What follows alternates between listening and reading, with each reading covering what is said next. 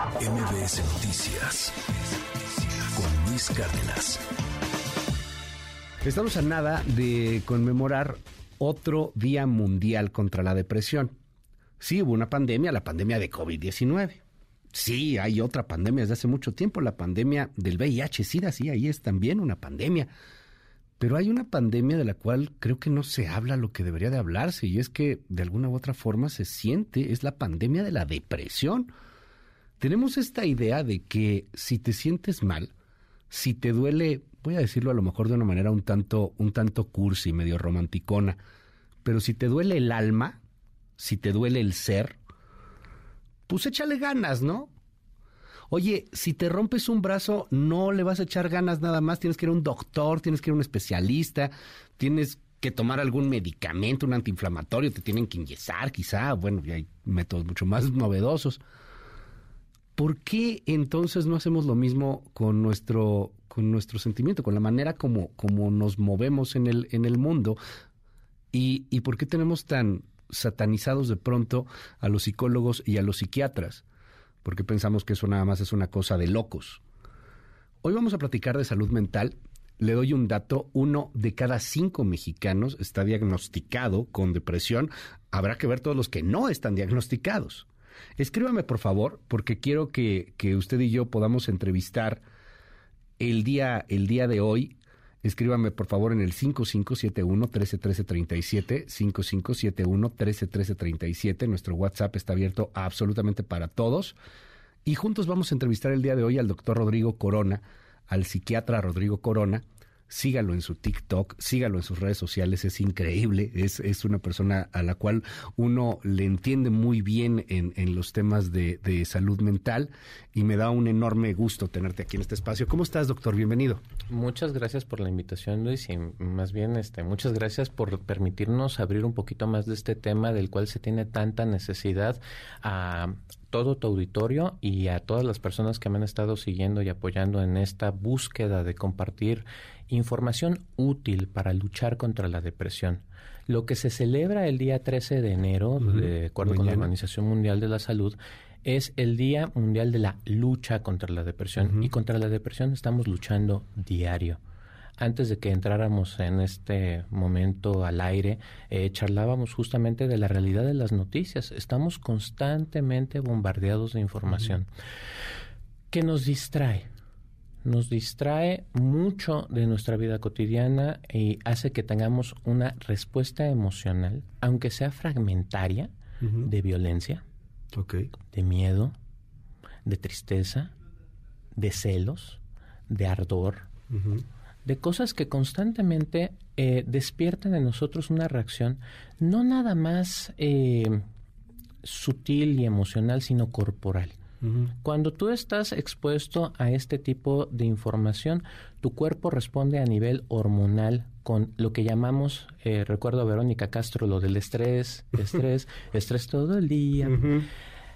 Hay una hormona que se llama cortisol. Okay. El cortisol es una hormona que liberan las glándulas suprarrenales y que utilizamos en momentos de estrés para optimizar nuestro metabolismo uh -huh. y salir corriendo, eh, luchar para salvar nuestra Estar vida. preparados para Así la es. adversidad, ¿no? Pero cuando estamos constantemente expuestos al cortisol, el cortisol tiene un efecto bastante lesivo sobre nuestras uh -huh. células, sobre nuestro metabolismo. Seguramente has escuchado tú que las personas saben de Vox Populi, de, de manera uh -huh. común, que el estrés puede hacer que aumenten de peso o que sí. si están haciendo el esfuerzo ahora en enero de bajar uh -huh. los kilitos que ganaron en diciembre, el estrés, el no dormir bien, el no poder conciliar el sueño, estarse despertando a lo largo de la madrugada o que se levanten por la mañana con una sensación de cansancio, de malestar, uh -huh. impide que alcancen sus metas. Dime algo, doctor. La gente piensa, pensamos, que estar deprimido es estar triste.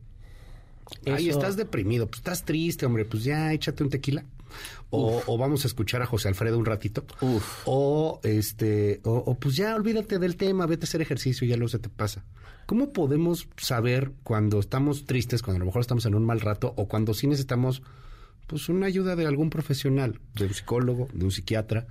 Te agradezco tanto que lo abordes de esta forma, porque muchas personas uh -huh. confunden la emoción tristeza uh -huh. con la depresión, con el estado, sí. un episodio depresivo mayor. Y yo no me canso de decir que yo me doy por bien servido si podemos hacer esa diferencia. La tristeza, un estado melancólico, puede incluso ser algo deseable en nuestra vida. Porque en nuestra vida todos los días estamos perdiendo. Todos los días estás perdiendo un día a la vez tu vida. Un día te vas a morir. Sí, y no sabes cuándo va a ser. Entonces, todos los días estás eh, viendo irse un día a la vez tu juventud, un día a la vez cómo ves crecer a tus hijos, si tienes hijos, un día eh, te estás acercando poco a poco a ese final. La tristeza puede ser un estado positivo en nuestra vida porque nos permite valorar lo que tenemos el día de hoy delante de nosotros. Lo que tenemos aquí, lo tenemos hoy. Mañana, quién sabe. En la depresión, la depresión es un estado donde no puedes motivarte, no disfrutas lo que estás haciendo día con día, no puedes anticipar que vas a recibir una recompensa por el esfuerzo que tienes el, eh, el, día de hoy, no te motivas, o las cosas que tú llevas haciendo y que antes te, daba, te daban una sensación de plenitud, de satisfacción, progresivamente dejan de hacerlo. Y efectivamente, como muy acertadamente señalas, muchas personas tienen malos mecanismos malas formas, malos hábitos de contender con esta falta de motivación y con las emociones. Muchas personas pueden confundir sus estados emocionales con ellos mismos. Sienten que ellos son sus emociones. Estoy enojado, estoy triste, eh, estoy desmotivado. Y además arrojar proyectar, dice. acabas de volar la cabeza con lo que dices. ¿Cómo que yo no soy mis emociones? Las emociones son algo que sientes. Es una herramienta que tiene tu cerebro para ayudarte a sobrevivir, pero tú no eres lo que sientes. O sea, alguien que está inmovilizado por la tristeza, por la, de, por la depresión, porque tiene un cuadro depresivo. Él no es depresivo, o sea, él, no es la depresión. Así es, es como decir, alguien es esquizofrénico. No, a ver, una persona padece una enfermedad que llamamos esquizofrenia, pero la persona es la persona. Ya. La enfermedad es la enfermedad. Porque lo platicábamos hace tiempo en, en el marco de, de, los días de lucha contra el cáncer y los meses de lucha contra el cáncer, y esto eh, me, me brincaba mucho porque lo decía eh, las, las supervivientes con las que habíamos platicado cáncer de mama, nosotros no somos el cáncer, nosotras no somos el cáncer, no somos la enfermedad, y nunca lo había pensado transmitido hacia el tema mental, porque sí, si me siento mal, pues siento que soy, soy yo, o sea, yo estoy mal, ¿no? Yo, yo tengo, yo tengo un, problema de ira, o tengo un problema de, demasiada ansiedad, o tengo un problema de algo, y soy yo. Me culpo a mí. Un problema que es muy frecuente, casi normalizado en nuestra sociedad, es la ansiedad. Así es. Y entonces las personas muchas veces eh, me buscan a mí o buscan un psiquiatra diciendo, es que yo quiero dejar de sentir ansiedad. No se puede dejar de sentir ansiedad. La ansiedad es una emoción necesaria para la sobrevivencia. Puedes mejorar tu relación con tu ansiedad. Ok. Puedes evitar que la ansiedad te abrume tanto que te lleve a realizar conductas de las que después eh, te vas a arrepentir porque van a tener consecuencias más serias, más graves. Eh, pero tú no eres tu ansiedad y la ansiedad tendría que servirte a ti, no algo que te abrume y te domine. Tenemos el WhatsApp, está abierto para todos. Les eh, repito, es el 5571 131337. 5571 131337. El WhatsApp está abierto absolutamente para todos. Me, repiten mucho este tema. Eh, ¿Cuándo ir? Así en, en, un tip, de una manera muy sencilla. ¿Cuándo ir? ¿Hay síntomas que se pueden eh, determinar? Mira, yo creo que es, hemos escuchado mucho a mis colegas, a los cuales les mando un enorme saludo, a los colegas que están en instituciones públicas, a las personas que están trabajando en el Juan N. Navarro, a las personas que trabajan en el Fray Bernardino Álvarez, a las personas que trabajan en los ECOSAM, en los ISAMES, y un saludo especial al Instituto Nacional de Psiquiatría y a la gente que trabaja en todas estas instituciones públicas y también a los colegas que trabajan en consultorios privados. Cuando los entrevistan, yo escucho que aquí es donde empiezan a recitar criterios. ¿Sí? Y los criterios son cosas que nosotros estudiamos para decir, a partir de aquí, de esta raya, es cuando tú este, tendrías que buscar un psiquiatra. Mira, yo lo voy a responder un poco diferente. El punto número uno que quiero que te quedes en, la mente es, sí podrías buscar a un psiquiatra directamente sin que te mande un psicólogo. Muchas personas tienen la idea, no, es que primero vas al psicólogo y si el psicólogo te ve muy mal, te manda al psiquiatra. No. Ya. Si tú tienes un hueso roto, y el hueso te impide mover la extremidad. No tienes que ir al médico general, puedes ir ¿Para qué vas al médico general? Exacto. ¿O por qué vas con un rehabilitador? Ya. Si tienes el hueso roto. Primero vas al ortopedista porque te duele mucho. El psiquiatra es el especialista de la medicina que aborda los trastornos del pensamiento, la emoción y la conducta. Si tú tienes conductas por ejemplo, dependencia a sustancias o tienes una dependencia a hábitos que están lesionando la calidad de tus relaciones, lesionando tus relaciones con tu entorno laboral o están haciéndote sentir profundamente avergonzado. Si tus emociones te están abrumando y están impidiendo que puedas disfrutar de cada día de vida que tienes, si tus pensamientos impiden lo mismo que te motives o que sientas gusto o placer por las cosas, tú podrías ir directamente con un psiquiatra. Ahora bien, tenemos un pequeño problemita. Hay una crisis mundial. Esto no es mexicano, esto no es un problema de nuestro país. Esto es un problema mundial. Se llama la crisis de reclutamiento. Del 100% de médicos que existen, menos del 5%, el interés en estudiar la especialidad en psiquiatría, en 2016 iba del 3 al 4.5% del 100% de médicos egresados. ¿Me estás diciendo que no hay psiquiatras en el mundo? En el mundo. amigos que... Pero uno pensaría que hay más, ¿no? Pues es muy atractivo el tema. Pues deja de, estamos viviendo. Eh, mira, yo estudié medicina en la Universidad Nacional Autónoma de México en los años 90.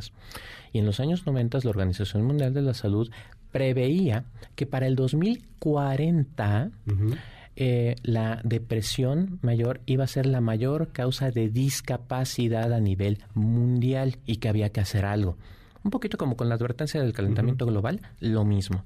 La advertencia estaba así, la, la señal está en la pared desde hace décadas. En esos años yo tuve varias experiencias en la Facultad de Medicina, estoy profundamente agradecido con mis compañeros y mis maestros, pero pues la vida me pasó, me sucedió y yo me empecé a interesar mucho por el tema de la salud mental. Ya. Eh, hay una broma que yo conto que cuando yo llegué a psiquiatría, pues mucha gente eh, a, pedir la admisión a la residencia, eh, una de mis maestras de psicología médica me, me preguntó que qué hacía yo allí, que yo era de los buenos. Que, o sea, los buenos no estudian psiquiatría. Exacto, esa era la idea en los 2000 todavía, que el psiquiatra es el médico discapacitado.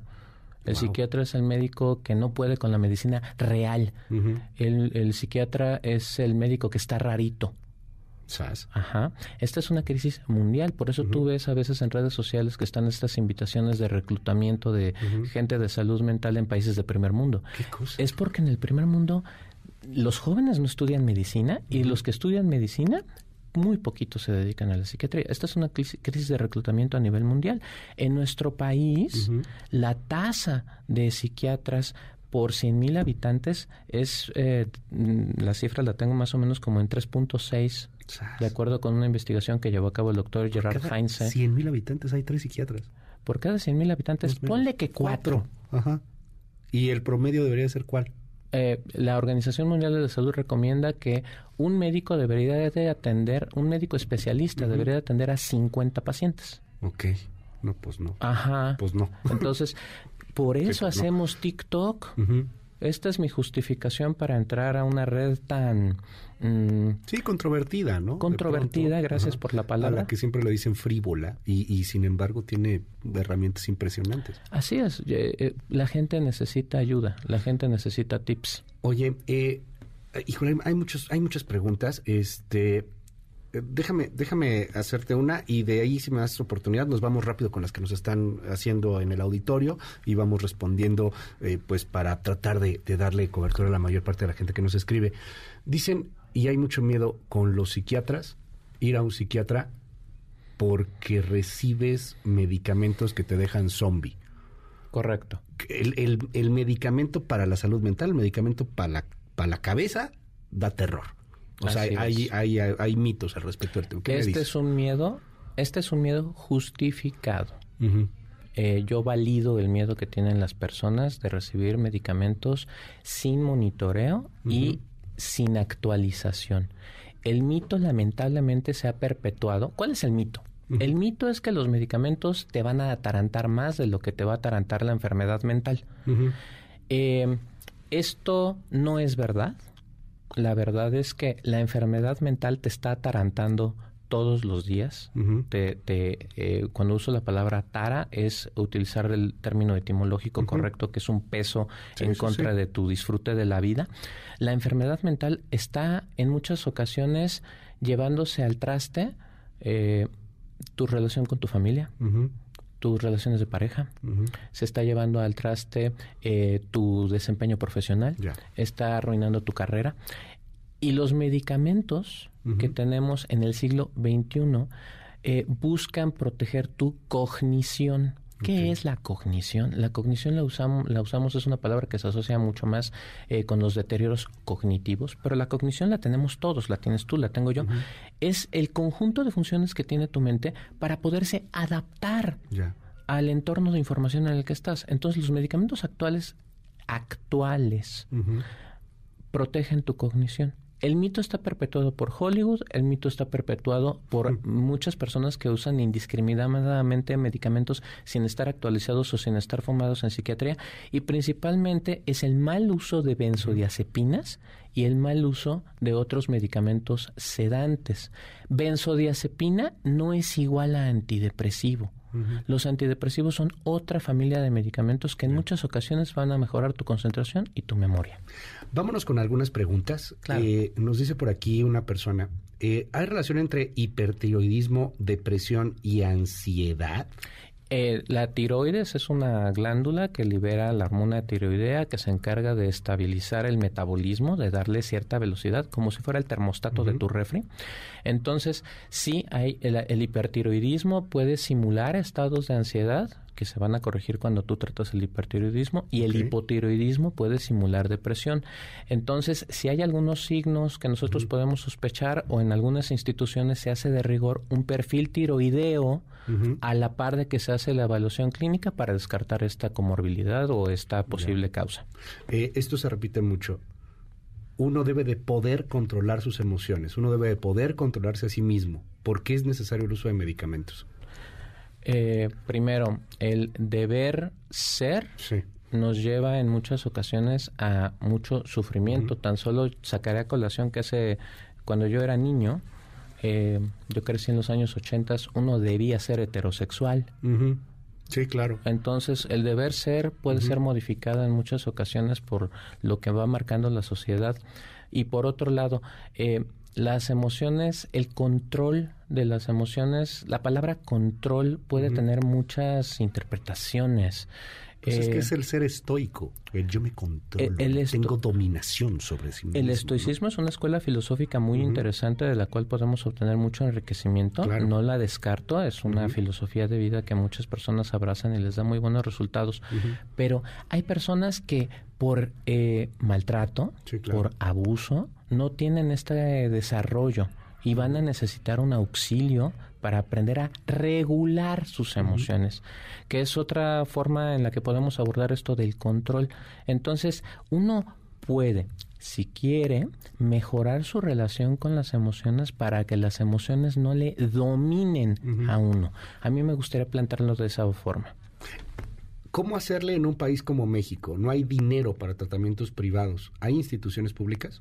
Claro que sí, hay instituciones públicas. eh, yo creo que para eso pues necesitamos invitar a personas que se están dedicando a la salud mental pública. Yo no soy quien, eh, pero eh, ellos nos pueden hablar justamente de estos eh, grandes proyectos que se están llevando a cabo en los centros comunitarios de salud mental, en las instituciones que se encargan de tratar la salud mental y en los hospitales. Sin embargo, pues efectivamente, y les repito, pues este es un problema de salud en general. A veces las instituciones públicas enfrentan heroicamente el reto de proporcionar lo mejor que pueden para darle bienestar a nuestra población. Me dice aquí una persona justamente sobre el tema. Claro, yo tengo una hermana que padece depresión y la verdad es que es muy, muy difícil dar seguimiento en las instituciones públicas.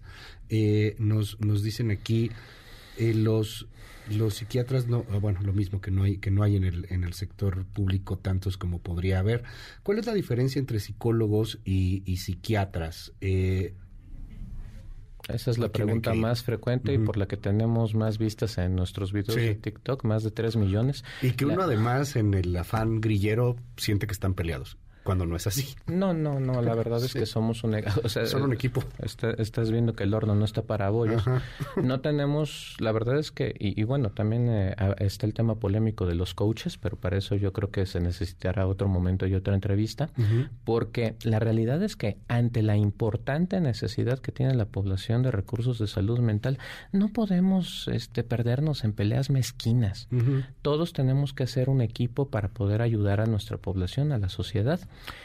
El psicólogo estudia la licenciatura en psicología y aprende cómo funciona la mente normal. Y retiene una embarradita por ahí de psicopatología.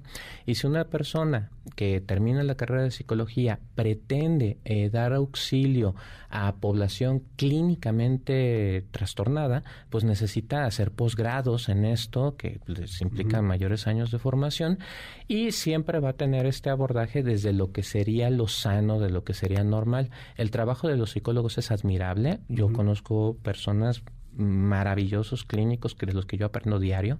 Muchos psicólogos se dedican a la investigación y en este trabajo de investigación eh, aprendemos mucho de las experiencias que ellos recaban de manera profesional. Y también trabajan en entornos laborales para que los entornos laborales sean más sanos y no nos enfermemos allí. El psiquiatra es un médico. En primer lugar, estudió medicina, se especializa en los trastornos relacionados con el pensamiento, la emoción y la conducta, y por lo tanto el abordaje va a ser más cercano al de, al de la medicina alópata, es decir, eh, llevar a cabo un diagnóstico, dar indicaciones, hacer un pronóstico, hacer un seguimiento. Es un abordaje muy distinto, más puntual para tratar de aliviar el sufrimiento. ¿Hay edades para la depresión? Eh, no, la depresión puede empezar desde muy tempranas edades. Lamentablemente, las personas a veces les cuesta trabajo creer y creo que es muy afortunado que no vean esta experiencia, pero hay niños de 8 años que tienen ideación suicida o sea, hay niños que están muy deprimidos, que están muy expuestos a violencia, que han perdido a sus padres por distintos motivos y que desarrollan lo que llamamos distimia de inicio temprano. Desde edades muy tempranas los niños pueden tener ansiedad y depresión y hasta cualquier edad de la vida. Así como te haces un examen cada año, un check-up, habría que ir cada año aunque no sientas tristeza ni al psicólogo o al psiquiatra. Hay una especie como de check-up mental. Eh, hay check-ups mentales, hay clinimetrías que sirven para hacer eso. Está la Symptoms Checklist, el SSL-90, que se utiliza para medir en población general cuál es tu nivel, digamos, de, aparición de síntomas y da resultados bastante interesantes porque encontramos hábitos, estilos de vida que están más relacionados con la salud. Eh, yo no haría la recomendación como con el dentista de ir cada seis meses o cada año, eh, pero porque no he visto yo esa recomendación. Pero sí te hago el llamado a, ti, querido Radio Escucha, de que eh, nunca es una pérdida de tiempo escucharte a ti mismo y preguntarte si tú te sientes bien. Te aprecio muchísimo, doctor, que estás aquí con nosotros. Se nos termina el tiempo, por desgracia, pero te seguimos en tus redes sociales. Mucha gente, bueno, mucha gente te reconoce perfectamente bien.